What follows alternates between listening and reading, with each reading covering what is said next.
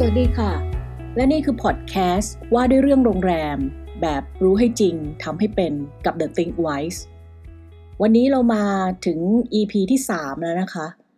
อยากมาชวนคุยเหมือนเดิม สั้นๆ หัวข้อเล็กๆ ว่าด้วย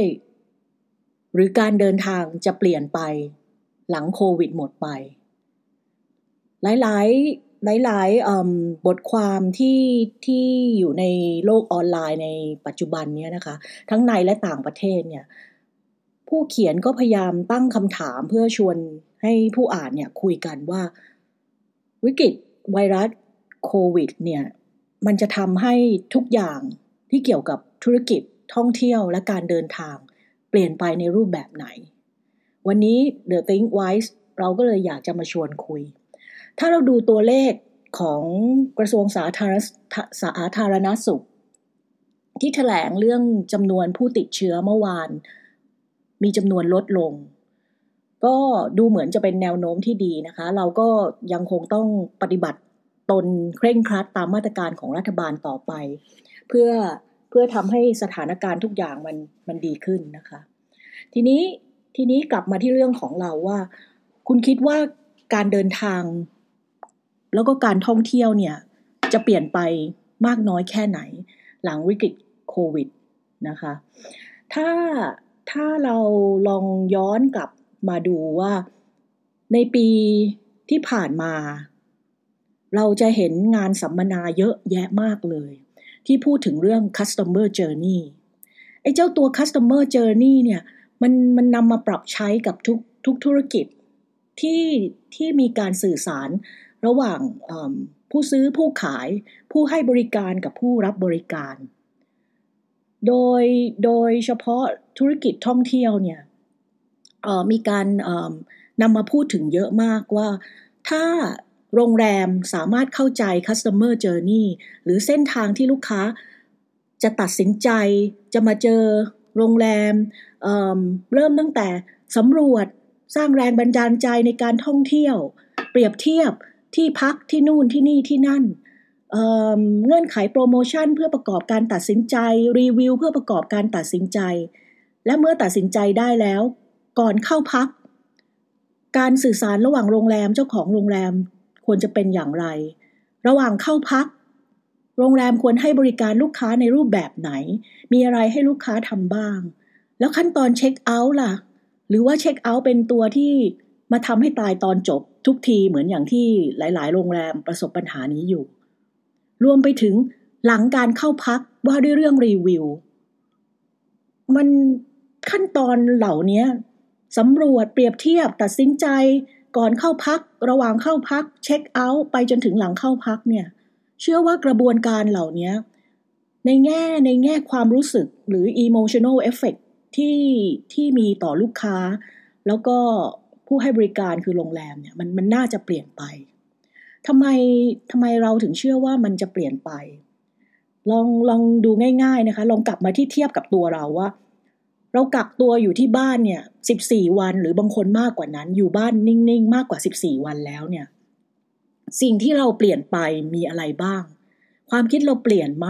พฤติกรรมเราเปลี่ยนไหมหรือถ้าจะให้ให้ใช้ภาษาตามสมัยนิยม ก็ว่าว่าด้วยว่า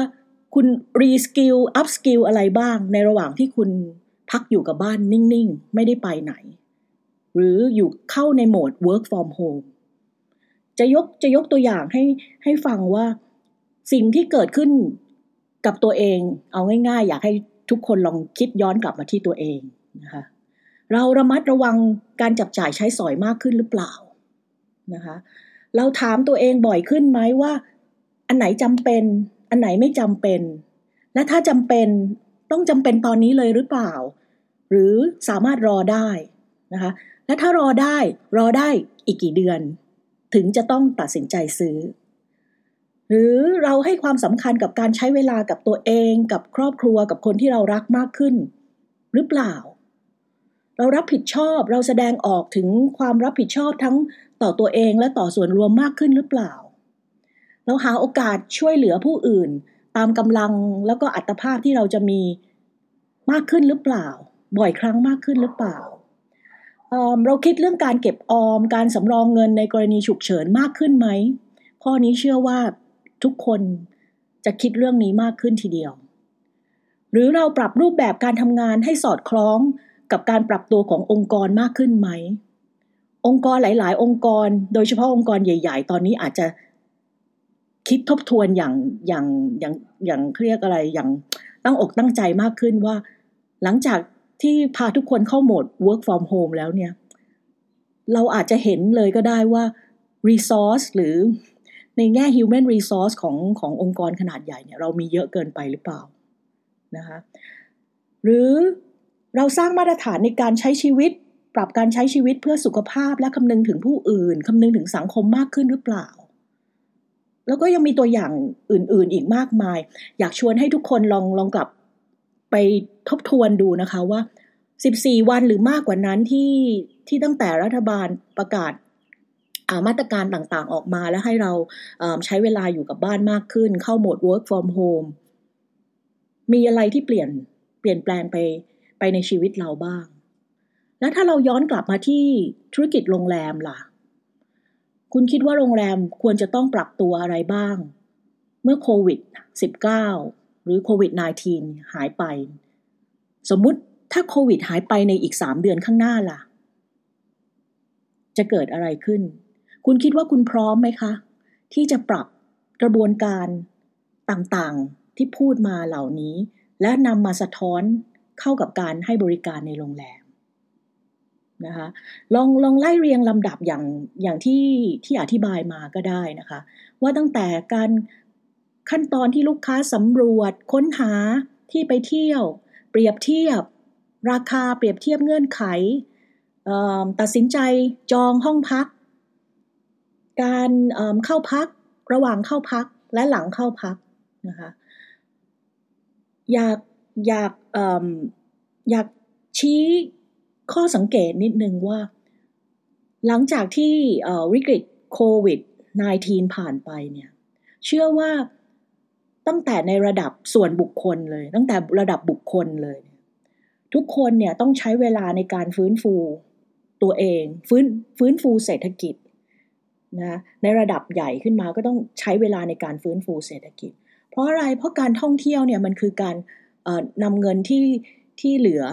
จากการใช้จ่ายค่าใช้จ่ายทั่วไปแล้วเนี่ย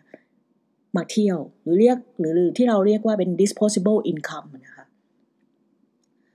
แล้วถ้าหลังวิกฤตผ่านไปแล้วเนี่ยไอ้ไอ้เจ้าก้อนเงิน disposable income เนี่ยมันยังมีไม่มากพอที่จะทำให้คนกลับมาท่องเที่ยว ได้ในระดับเดิมอีก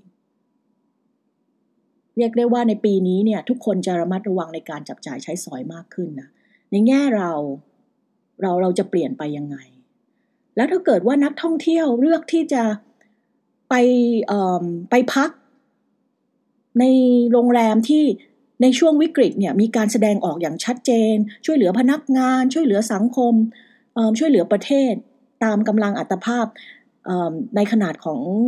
ธุรกิจของโรงแรมนั้นที่จะทำได้ ลูกค้า เขาเรียกอะไรลูกค้าสนใจใส่ใจ ในการเลือกโรงแรมมากขึ้น ไม่ใช่แต่มีสระว่ายน้ำสวยๆ มีสนามหญ้าสวยๆ เขากลับมองเรื่องเรื่องความใส่ใจต่อชุมชน ใส่ใจต่อสิ่งแวดล้อมมากขึ้น หรือถ้านักท่องเที่ยวเลือกที่จะทำรายการผ่านแอปพลิเคชันทั้งหมด เพราะว่าในช่วงกักตัว เขารู้สึกว่าการทำทุกอย่างบนมือถือบนแอปพลิเคชัน การ จ่ายเงินโดยที่ไม่ต้องใช้เงินสดเนี่ยมันช่างสะดวกเหลือเกิน แต่ในขณะที่บนแพลตฟอร์มของคุณบนเว็บไซต์ของคุณยังเป็นแบบโอ้โหกว่าจะกรอกรายละเอียดของผู้เข้าพักได้ ผ่านไปสี่หน้ายังไม่ได้ confirm booking เลย เรื่องนี้ก็เป็นอีกตัวอย่างหนึ่งที่ที่อยากชวนให้ทุกคนปรับปรุงระบบตัวเองเพื่อรองรับหลังวิกฤตผ่านไปนะคะ เชื่อได้ว่า สิ่งเหล่านี้เนี่ยมันไม่ใช่เรื่องไกลตัวเราแต่อย่างใดเลยนะคะ เพราะฉะนั้นการใช้เวลาในช่วงนี้ถึงแม้ว่าโรงแรมจะทยอยปิดชั่วคราวนะคะ เราก็น่าจะสามารถระดมสมองระหว่างคีแมน หัวหน้าแผนก แล้วก็เจ้าของโครงการ แจกแจกเป็นหัวข้อให้ต่างคนต่างไปขบคิด แล้วกลับมาสนทนากันใหม่ผ่านทาง ออนไลน์แอปพลิเคชันที่สามารถคุยกันได้หลาย ๆ คนก็ได้นะคะสำหรับวันนี้ก็อยากชวนคุยเพียงเท่านี้ก่อนละกันนะคะ ขอบคุณสำหรับการติดตาม แล้วก็พบกันใหม่ใน EP ต่อไปนะคะ สวัสดีค่ะ